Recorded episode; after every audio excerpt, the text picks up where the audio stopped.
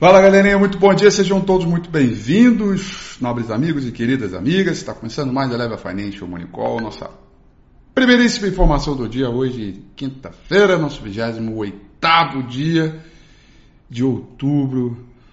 Um furacão passou pela minha cabeça ontem. Jesus do céu. Eu vou te falar que o jogo da Libertadores é o seguinte, não é mais para ganhar, é para não perder. Que tragédia ontem do meu Mengão. Tá igual o mercado financeiro, né? Reversão na bolsa, reversão no meu time, né? Jesus do céu. Mas tudo bem, tendência de alta, zigue-zagues ascendentes e descendentes acontece. Mas tudo bem. Um beijo aí para toda a torcida do Furacão, que inclusive é a torcida do Dato, né? Dato, que vocês conhecem, que me zoou ontem até de madrugada, né? Me mandou mensagem até de madrugada me zoando do furacão que passou lá perto da minha casa, que levou, por muito pouco não leva o telhado, né? Vamos lá, galerinha. Furacão no meu Mengão e furacão na nossa economia e também no Copom. O Comitê de Política Monetária subiu a taxa de juros em 1,5%, e quais seriam essas consequências aí para o mercado, de que maneira a gente vai ter olhar o mercado, né? Então vamos aqui fazer um apanhado geral, olhando aí o mercado no contexto internacional primeiro, tá? A gente tem Ásia Pacífico trabalhando no terreno negativo, fechando no terreno negativo. Tóquio fechou em queda de 0,96, Hong Kong em queda de 0,28, o principal índice na China, o Shanghai Composite, fechando em queda de 1,26%. As commodities também trabalham no terreno negativo, como petróleo cai 1,80, Brent, e 1,79 para o WTI. Principal contrato futuro de minério de ferro negociado lá em Dalian, vencimento para janeiro do ano que vem, cotação em dólar fechou em queda de 3,39%, uma queda bem boa aí, ainda em função das notícias de mercado internacional, crackdown nos Estados Unidos, na China, resultados melhores do que estimadas empresas como a Ambev e Nokia vão amortecendo os impactos da preocupação, inflação elevada no mercado global. A gente viu as taxas dos treasuries ontem caindo forte, né? Os bonds começaram a subir. Eu nunca escondi de vocês, né? Eu tenho uns bonds comprados aí, são as minhas posições mais perdedoras nesse momento, mas nesses últimos dias andei reforçando, tá? Enfim, trabalhando de maneira sempre contracíclica, né? E a gente tem um mercado pela Ásia Pacífico nesse ritmo um pouco mais de desaceleração e inflação no mundo inteiro. O Banco do Japão não alterou suas principais configurações de política monetária, que também reverteu um pouco o quadro, deixou a galera um pouco mais ali à espreita. Hoje nós temos encontro, daqui a pouquinho, daqui a 3 minutos, vamos ter decisão de política monetária do Banco Central Europeu, da senhorita excelentíssima, gloriosa Christine Lagarde, e às 9h30 de hoje também teremos a fala dela, né, como consequência das decisões dessa quinta-feira, por conta dos preços em altos. Vamos ver se eles vão falar que vão ser transitórios, né? E que não devem sair do controle. Tudo isso é para o mercado internacional. A gente vê o futuro americano, o S&P 500 futuro de ontem, depois de ter fechado em queda, hoje sobe 0,29%, e o dólar index praticamente estável, com uma leve alta de 0,01%. Correndo um pouquinho pela Europa, segue mais tranquila. Daqui a 2 minutos vai sair o Comitê de Política Monetária do Banco Central Europeu, decisão de política monetária, já, e a gente vai acompanhar isso aqui no maior estilo break news aí. Já deixei até minha tela aberta aqui.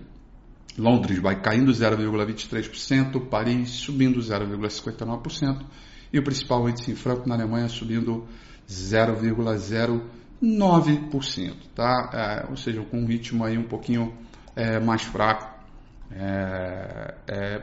esperando, evidentemente, os dados de política monetária que vão sair daqui a pouco, tá? E daqui a pouco eu vou falar do cupom também, depois que eu mostrar o gráfico do índice Bovespa, mas primeiramente eu quero falar da agenda de hoje, tá? Bom, temos os dados que saíram 8 horas da manhã, que é o IGPM, inflação mensal e anualizada, medida para o mês de outubro, e que vieram aí acima das expectativas, o que também deixa o mercado aí um pouco mais preocupado. Assim como toda quinta-feira nós temos dados de novos pedidos de seguro-desemprego e seguro-desemprego nos Estados Unidos, tá? Esse dado aí previsto para sair 9h30 da manhã, e hoje também, nesse horário, 9h30, vamos ter a revisão do PIB anualizado referente ao terceiro trimestre desse ano nos Estados Unidos, junto com o consumo pessoal, e amanhã teremos a renda pessoal e gastos pessoais. Mas isso é amanhã. Hoje é só o dado de PIB, que já é o suficiente aí. Além disso, 11 horas da manhã, nós vamos ter vendas de casas pendentes nos Estados Unidos, tá? Então vamos lá. Faltam aqui 2 segundos, 3, 2, 1, 45, cadê você? Não apareceu, não veio nada ainda, daqui a pouco vai aparecer. Agora sim, Banco Central Europeu deixa juro básico da zona do euro inalterado em 0%, né? A taxa de facility deposit em menos 0,5%. E é isso, tá? Breaking News manteve, já era esperado esse movimento, evidentemente. Agora a fala da Christine Lagarde às 9h30, é que nós vamos entender aí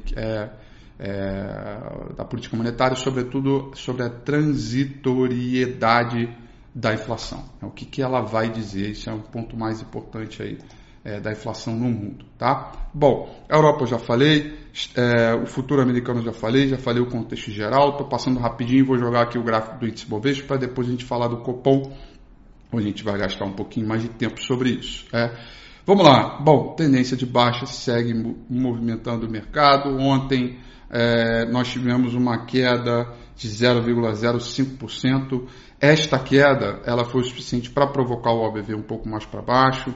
E aí o OBV, a gente está aqui de olho justamente para saber se, renovando a mínima, ou melhor dizendo, fechando com mais um cenário de queda, se a gente vai renovar essa mínima aqui para deixar de ter o cenário de divergência. Evidentemente, qualquer 0,1 de alta, a gente continua provocando a divergência, né? Para cima é repique, para baixo é tendência. Estamos diante de um zigue-zague descendente. O gráfico semanal ainda pode chamar mais venda. A gente passa por uma região que é um divisor de águas importante, a antiga região de resistência que se transforma em suporte, a região de bipolaridade. E renovando as mínimas aqui, a gente pode buscar os 99.500 pontos. Eu não vejo, digamos assim, nenhum empecilho para que isso aconteça diante da realidade deste mercado, que ainda segue com uma reprecificação muito forte. A gente está num cenário de tendência de baixa, né? E vamos lá. E aí ontem saiu, durante o comunicado, eu estava lá gravando, eu estava num estúdio gravando vários vídeos, né? Fiquei 2 horas lá gravando vídeo pra caramba.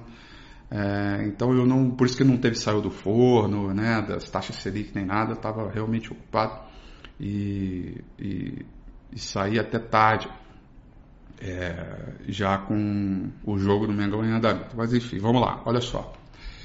Fui ler fui ler o comunicado e também um pouco da nossa opinião. Bom, o Comitê de Política Monetária subiu 150 pontos básicos, tá? Ou seja, ele acelerou, foi a maior aceleração da taxa Selic em 20 anos. Né? Ele acelerou. Eu achei o comunicado, ele muito conservador quando ele fala dos riscos fiscais. Né? E vocês sabem, eu sou extremamente crítico com a parte fiscal do Brasil, eu uso essa palavra, né, fiscal crônico, né? E eu achei ele muito conservador o prêmio de risco elevou, né? Expectativas inflacionárias foram lá para a lua, né? E inflação e câmbio subiram, ele não pode dizer, consideravelmente, vamos ver 2023, não, ele tem que ser duro, né? Então ele é duro na subida de juro, mas eu achei conservador no comentário.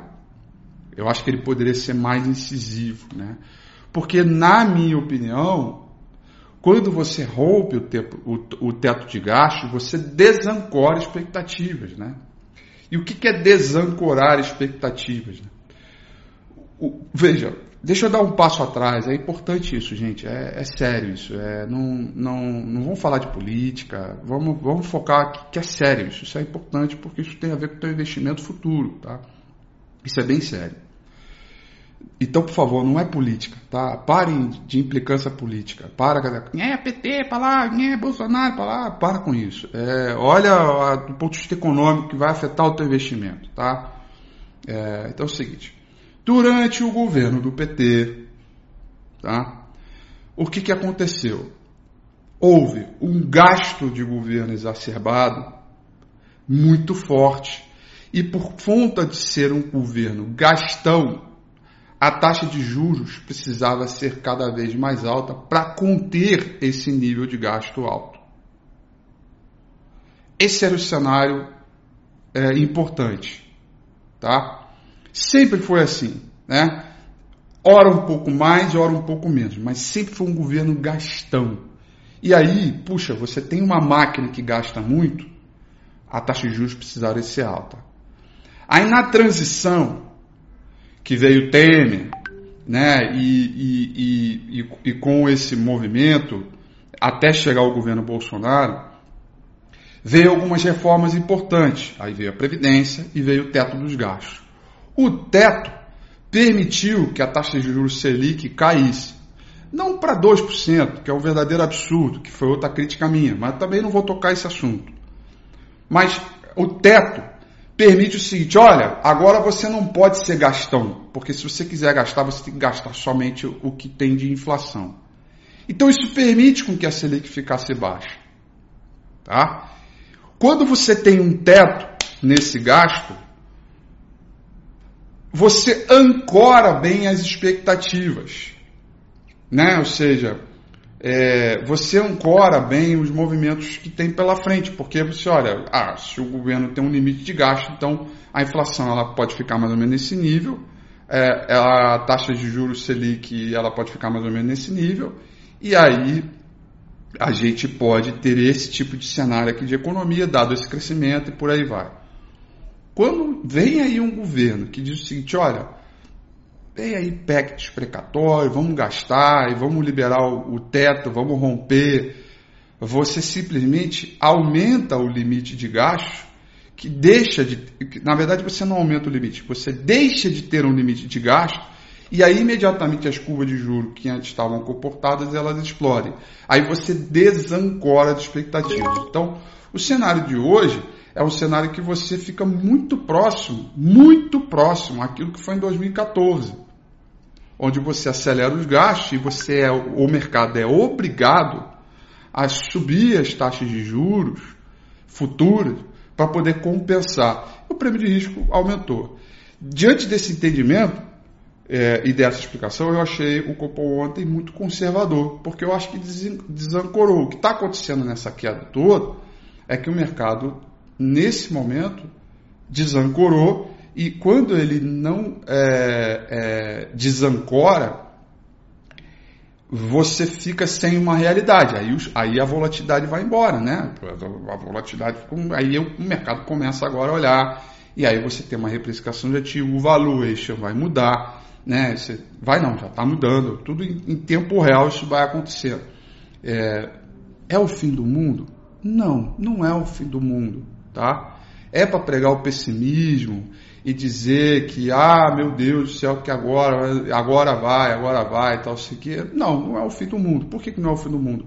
Porque os problemas fiscais no Brasil sempre foram eternos, sempre aconteceram, né? A gente sempre teve que lidar com vários governos gastão. Porque é assim, né? A sociedade esquece em quem vota, fica tudo muito perdido, e aí começa a usar a máquina pública e no final das contas quem paga a conta sou eu, é você, absolutamente todo mundo. Então você desancora completamente essa realidade. Dito isso, eu achei o cupom ontem muito mais conservador. Mesmo ele foi duro na elevação de juros, mas eu achei ele conservador no comentário. Ele poderia vir mais forte no comentário. E aí, evidentemente, vai subir a taxa Selic também para o mês de... o mês de dezembro vai subir a taxa de juros, eu não tenho dúvida disso. Pode ser que ele dê mais 1,5, e aí a gente vai trabalhar nesse movimento. O que vai acontecer agora é que papéis, que vai acontecer não, que já vem acontecendo, é que papéis ligados à economia local têm uma reprecificação. Muito cuidado, tem muita gente me perguntando sobre empresas de tecnologia, né? Muito cuidado, porque nesse ambiente de taxa de juros elevada, você machuca demais empresas ligadas à tecnologia. Tem muita gente aí, tem empresa de tecnologia, tem muita gente me perguntando aqui, puta cara, olha só, eu prefiro encerrar diante de um prejuízo, você estopa mesmo, é melhor do que ficar muito refém desse movimento, tá? Então, eu acho que diante dessa realidade, a gente vem com o mercado começando a fazer uma reancoragem diante de uma desorganização do teto, ou melhor dizendo, dos gastos do governo, né? E aí, poxa, ao mesmo passo que é o fim do mundo, tem saídas para isso, né? Tem saídas, porque o governo, ele teve bons resultados em contas públicas nos últimos meses, digamos 6 meses, tivemos bons resultados, mas isso não permite com que ele faça o rompimento do teto dos gastos, né? Não é porque ele gerou poupança, que ele, liberou, agora vai, né? Então esta é a realidade que, sob a ótica do mercado, é muito ruim. E aí põe o preço, põe o valor. Qual é o tamanho do rombo? Já falei isso aqui, né? Qual é o tamanho da encrenca? Me dá o número, ponto. Né? Qual é o orçamento de 2022? Vai ser votado agora ou vai atrasar que nem foi para esse ano? Né? Me dá o número e pronto. A gente vai trabalhar com essa realidade. Tá? Agora, o que não pode é o mercado ficar constantemente com essa realidade desancorada, porque você continua a pressionar a inflação, que consequentemente joga juro para cima e desvaloriza a nossa moeda. Né? Então o cenário continua ainda muito complicado, devendo pouca exposição, você começa agora a recompor um portfólio olhando um horizonte relevante, como sempre, ajustando posição para essas medidas, né? E o Copom, ele se coloca numa posição de número de taxa de juros em linha com o consenso de mercado, mas eu acho um comentário que ele poderia ser mais incisivo, né? Ele está na direção certa,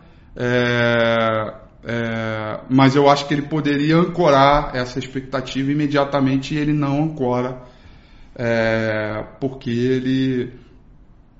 ele deixa um vazio para 2023, o que para mim não é legal, né? Não é legal. Então a gente vai ter que rever isso fortemente, tá bom? É isso, galerinha, são essas as informações, turma. Conforme planejado, né? Infelizmente a gente não sabe o que vai acontecer no dia seguinte, mas eu saio amanhã, quer dizer, saio hoje, né? Na parte da tarde eu já estou saindo, indo para o aeroporto, e amanhã não estou aqui, e nem segunda-feira eu estou aqui, tampouco domingo, tá? Eu vou estar semi-desligado do mercado, eu não vou estar totalmente desligado, evidentemente, mas tem uma outra agenda para eu cumprir. E volto na próxima quarta-feira, tá bom? Lembrando, não tem domingo com a FI. Então, e amanhã o Morning Call, amanhã e na segunda-feira, cuidem bem da Jéssica Feitosa, que ela vai estar aqui com vocês para poder passar a primeiríssima informação do dia, como sempre, na mesma qualidade de sempre, tá bom? São essas as informações. Eu desejo a vocês aí tudo de bom. Vamos lá, e torçam por mim.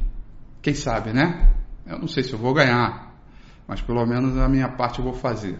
Bom, beijo a todos. Tchau, até quarta. Valeu.